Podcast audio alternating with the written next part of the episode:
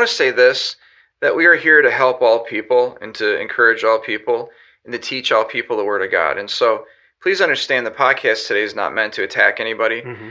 Um, if you disagree with me and you believe a certain way, that's that's up to you. I'm just going to teach you God's word, and I want to help you to get close to God. And ultimately, for us to get close to God, we have to remove sin in our life. And this is one area of sin that God speaks against, and not it not being a part of His will. Yeah.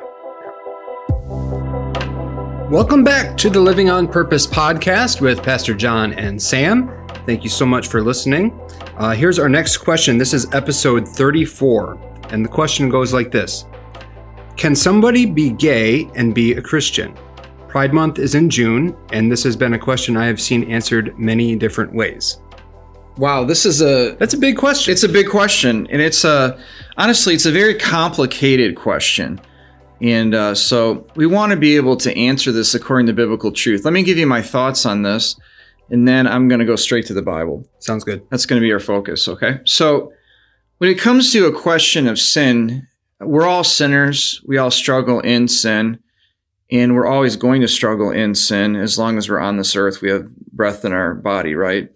We're going to battle. So, can you sin and be a believer in Jesus? The answer is absolutely yes, because we're always going to struggle with sin. So, let me look at it like this, okay? Can you be gay, can you struggle with homosexual tendencies and still be a Christian? The answer would be yes. Can you have feelings uh, toward uh, same sex and even act upon those feelings at times, struggle and fall into it at times and still be a Christian? Yes. Can you have an attitude like the progressive church has today and say, well, I'm a gay Christian and God affirmed it or Jesus never spoke of it and make excuses for it and live in a blatant lifestyle of homosexuality and call yourself a Christian? I believe the answer is no. So it's a very complicated thing to try to answer. I will say this, and I, I, am not trying to sugarcoat anything. I would say this that we all struggle with sin and uh, we need to be kind and gracious toward people no matter what. Mm-hmm. So if you hear this podcast and you think, oh, Pastor John's being mean or, or, or aggressive. Uh, no, I'm really not. I'm really not. I'm trying to just speak truth and, and to help people understand what the Bible has to say. And so there's a lot of things that I'm going to allude to in the next few moments. I wrote an article on homosexuality a couple years ago. And so I pose a couple of questions in the article and I want to answer them biblically. First of all, is homosexuality a part of God's plan for humanity? You have to go back to Genesis to see what God's plan is from the very beginning, God gives us a pattern that we are to follow. It says in Genesis 1 and verse 26, and God said, Let us make mankind in our image, in the image, so that he may rule over the fish in the sea, and the birds in the sky, and over the livestock, and over the wild animals, and over all the creatures that move along the road. And then it says, So God created mankind in his own image. In the image of God, he created them. Male and female, he created them.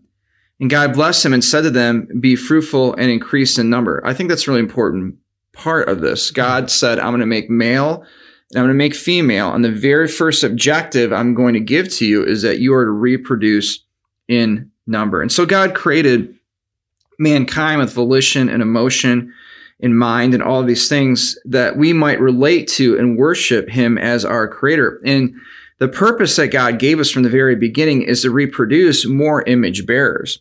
See, the Bible says that God made us in his own likeness. And then he says, go and have babies is what he says. Mm-hmm. In essence, he's, he's challenging us to reproduce more image bearers that would worship him, that would glorify him, that would live for him, that would serve him.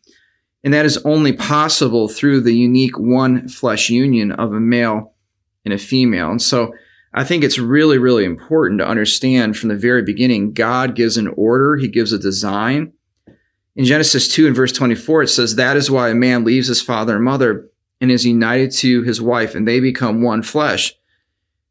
Figuratively, but also physically. Mm-hmm. Figuratively, in the sense of being in the same household, focused on one another, but also literally in the sense of the sexual union becoming one flesh, literally.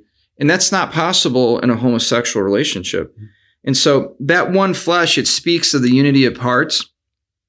In light of his previous command to multiply, this phrase really involves the idea of sexual completeness. And so a husband and a wife, they constitute this marriage relationship. And it's by God's order, God's design, God's plan.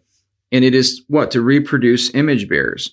And so the homosexual relationship, it's unnatural according to God's perfect creation. And uh, I think that's really important for us to understand. So the first question is that I would pose is homosexuality a part of God's plan for humanity? And it's very clearly not a part of it. Mm-hmm. And so we have to look to that to understand that. The Bible also describes what God's plan is for humanity in a greater sense when it comes to the cross of Jesus Christ, illustrated through the relationship of a man and a woman in marriage. Ephesians 5 25 through 32. Husbands are told to love their wives just as Christ loved the church. And the husbands are told to love their wives as they do their own bodies. And it says then, for this reason, a man will leave his father and mother and be united to his wife, and the two will become one flesh. And in Ephesians, that's spoken of all the way back to Genesis, right? And we just yeah. spoke of that just a few minutes ago. So the human marriage relationship really is but a picture, though, of the larger relationship between Christ and the church. And so that's why it says again in Ephesians 5 Husbands, love your wives as Christ loved the church and gave himself up for her to make her holy, cleansing her with the washing with water through the word, and to present her to himself as a radiant church without stain or wrinkle or any other blemish, but holy and blameless. That's a picture of what God does when he removes our sin out of our lives in a positional sense. So our sin can no longer be used against us to keep us out of heaven or to keep us from having a relationship with Jesus Christ. And so what is the author of Ephesians, who's the apostle Paul? What does he do? He uses the marriage relationship as a illustration, an analogy of the greater relationship between Christ and his church. And so it's really important to see that. There's a couple of thoughts to this. Clear distinction in spiritual marriage of Christ and his church exists just as in human natural marriage. And also the comparison of the spiritual unity of the church with the physical unity of sex, it illustrates, um, well, it exists, I should say, to illustratively help us to understand, you know, the bigger picture of Christ and the church. And that's why the apostle Paul said to the Corinthians in 1 Corinthians 6 verses 19 and 20, he said, do you not know that your bodies are the temples of the Holy Spirit who is in you, whom you have received from God? You are not your own. You were bought at a price. Therefore, honor God with your bodies. It's very interesting that he would say, who is in you? Now, I'm not trying to be inappropriate, but when when a man is inside of a woman, that's a picture of, of perfect union physically. Well, the perfect union spiritually is, is the Holy Spirit within us as believers. And so it's just a, a beautiful illustration in, in human relationship of the greater relationship of Christ and the church, a perfect unity. There's no greater unity on this planet, physically speaking, than a man and a woman in marriage. Just like there's no greater unity really in the history of the world than a picture of a person with the Holy Spirit living inside of them. Mm. It's transformative in every way, shape, and form. So, homosexuality is not a part of God's plan for humanity. I think that's very, very clear. Another question is Is homosexuality a sin or is it an acceptable alternative lifestyle? And this is where we get into all sorts of questions that the progressive church likes to throw at us as they like to change truth when the fact is the Bible has historically stood against the practice of homosexuality for a very long time. I mean, you go all the way back to the Old Testament law. Um, we understand Leviticus, where it talks about in chapter 18 and verse 22 do not have sexual relations with a man as one does with a woman. That is detestable.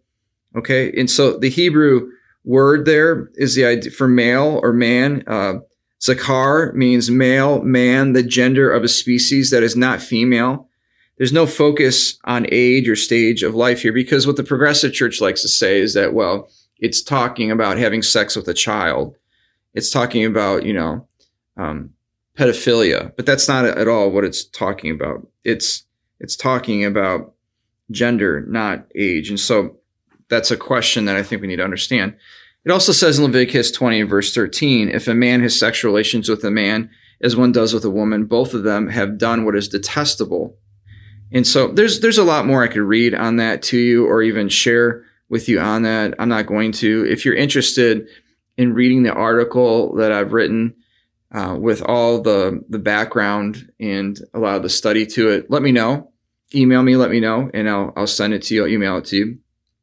Okay, uh, but a lot of people try to change what the Bible says into their own agenda, their own way of thinking. Okay, so again, the question that our listener asked us, "Can you be gay and be a Christian?" And I think it, I think it boils down to that's a very black and white question, isn't it? Yeah, yeah. I think it really boils down to um, where your heart is in the issue, right? Ultimately, when Jesus saves someone from their sin, it comes through a change of heart. Repentance is a change of heart, it's a change of direction, it's a desire to honor God. But the person who wants to hold on to their sin, we've talked about this recently, not in the context of homosexuality, but just in the context of sin itself. If you really want to hold on to your sin, you really don't want Jesus. Yeah. If you're at a place in your life where you're not willing to make changes through the power of the Holy Spirit, well, then you probably don't have the Holy Spirit living within you. Because ultimately, the Bible says if any man is in Christ, he's a new creation. The old is gone, the new has come. In really, it's the heart issue there. Like, I want to change. I want to honor God. I want to move forward in my life. And so show me the things that honor God, and I want to be all about those things. The things that dishonor God, I want to remove those things from my life. Yeah. And so it's really important to understand some of these things. Romans chapter 1 is a passage that's pretty clear about the dangers of homosexuality. It says in Romans 1 and verse 24, therefore God gave them over to sinful desires of their hearts, to sexual impurity, for the degrading of their bodies with one another. They exchanged the truth about God for a lie, and they worshiped and served created things rather than the Creator, who is forever praised. Amen. Because of this, God gave them over to shameful lusts. Even their women exchanged natural sexual relations for unnatural ones. In the same way, the men also abandoned natural relations with women and were inflamed with lust one for another. Men committed shameful acts with other men and received in themselves the due penalty for their error.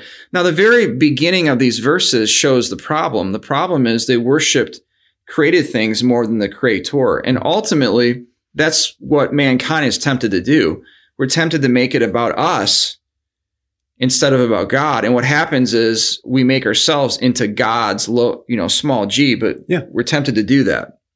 That's do, the, do what feels good. Do what feels right. good and what what makes me quote unquote happy. Yeah. Right? So that's the tension. So there's a couple things in here that I want to share. The the exchange of truth, it leads to the eventual denial of God as Lord who they are accountable to, right? This is the natural progression of homosexuality as it is an affront, I believe, to creationism and God as supreme authority. Now, again, you know, people misunderstand this and they want to say, well, that, that wasn't talking about a man and a man, a woman and a woman, consensual sexual relations between two adults. They'll say, well, that's not what it was. It was in the Roman culture of that day, it was a man and a boy. It was the idea of pedophilia. But the emphasis on exchange makes clear that Paul is thinking of homosexual activity in general and not just a bad kind of homosexuality. In other words, like a man and a boy. Kevin DeYoung spoke of this in his book, What Does the Bible Really Teach About Homosexuality? He said the issue cannot be um, pederasty, which is like the idea of a man and a, and a boy, because there's no record of adult youth sexual intimacy among women in the ancient world. So people will say, well, you know, that happened in the ancient world between a man and a boy. And that's true, but it did not happen in the ancient world between an adult woman and a girl. And, and if you look at Romans chapter 1, Paul speaks to even women exchanging natural sexual relations for unnatural ones. And so again, Kevin DeYoung talks about this and he says, likewise, the issue cannot be master slave relationships or other sexual abuse more uh, um, generically because Paul speaks of both parties being consumed with lust for one another. So it's not just a man trying to abuse a boy, but it speaks of a man having lust for another man and that man having lust for the man I just spoke of. And so gender is the point, not orientation or exploitation or domination. The issue is exchanging the natural relationship between a man and a woman for unnatural same sex relationships. Again, these are the words of Kevin DeYoung. Mm-hmm. And so it's really important to understand that it's not just an adult man in a boy or an adult, you know, woman in a little girl. It's not speaking of that. Okay. And so, and there's so much more we could we could talk about. And again, you can get the article and read it for yourself. But the question again that our listener asks is, can someone be saved and be gay? And again, I go back to the reality. Are you struggling with this? Are you trying to overcome this? Because I struggle with a lot of things in my own life, right? Mm-hmm. I struggle with pride. I struggle with anger. It doesn't give me authority um, or reason to say, well, I can just do what I want to do because that's how God made me. Because I'm that type of person. Yeah. Right. Who are you living for? Are you living for yourself or are you living for God? That's exactly it, right? Like I have tendencies of certain areas in my life that could really dishonor the Lord.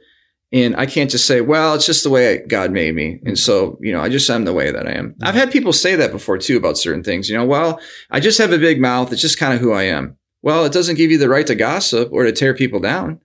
Uh, maybe you have a bigger personality than others. Maybe you're more extroverted than introverted. So, you know, maybe you're more outspoken, but it doesn't mean that you have the right to to use it as a sword and hurt people. Mm-hmm. In the same way, you know, our tendencies, the things that we struggle with, you know, I mean, my wife is beautiful. I love her. I'm very attracted to her, but there's other beautiful women that I come across. It doesn't give me the right to lust after those women and just say, well, it's just how God made me. Mm-hmm. You know what I'm saying? Yeah. Yeah.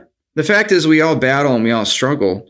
And so we have to, you know, show the power of the Spirit within us as we submit to the Holy Spirit. We walk in step with the Spirit. Yeah. So the fact is, again, the question is is homosexuality a sin and how should we handle same sex attraction and choice as it relates to can a person even be saved? And so God changes people by his grace. I think we need to remember that. Uh, if a person, though, chooses to reject God's grace, I do believe he is in danger of proving that he is not a Christian and he is in danger of going to hell. And so look at what 1 Corinthians 6, 9 through 11 says. It says, Do not know that wrongdoers will not inherit the kingdom of God? It's very clear. They will not inherit the kingdom of God. Do not be deceived. Neither the sexually immoral, nor idolaters, nor adulterers, nor men who have sex with men, nor thieves, nor the greedy, nor drunkards, nor slanderers, nor swindlers will inherit the kingdom of God. And this is what some of you were, but thank God you're washed, you're sanctified, you've been justified in the name of Lord Jesus Christ and by the Spirit of our God. The person who lives in blatant sin and they don't care, they make excuse for it, they're proving themselves not to be believers in Jesus. And that's what these verses are talking about. I've heard people say, well, what about the greedy? And what about the slander? No, that's true too. Mm-hmm. The people that are living in blatant sin and they're not convicted by their sin, they're proving themselves to not be true followers of Jesus Christ. The word for homosexual here, or the word for men having sex with men, which by the way, the word homosexual is more of a modern word, right? And so over the last several years, and I, when I say several, I mean the last hundred years or less, that's a word that we've coined for the act of two of the same sex being involved sexually with each other. But it doesn't change the fact that this is what Paul was speaking of. So it wasn't just something added like some that are part of the progressive church would say. Really, the idea is performing homosexual acts. And we have to understand what he was saying. So we must choose to sacrificially follow God's standard as he reveals it in his word. Um, 1 Timothy 1 8 through 11, it says, We know that the law is good if one uses it properly. We also know that the law is made not for the righteous, but for lawbreakers and rebels, the ungodly and sinful, the unrighteous and ir- irreligious, for those who kill their fathers and mothers, for murderers, for the sexually immoral, for those who practice homosexuality, for slave traders and liars and perjurers, and for whatever else is contrary to sound doctrine that conforms to the gospel concerning the glory of the blessed God which he entrusted to me. The point of these verses is simply this, right?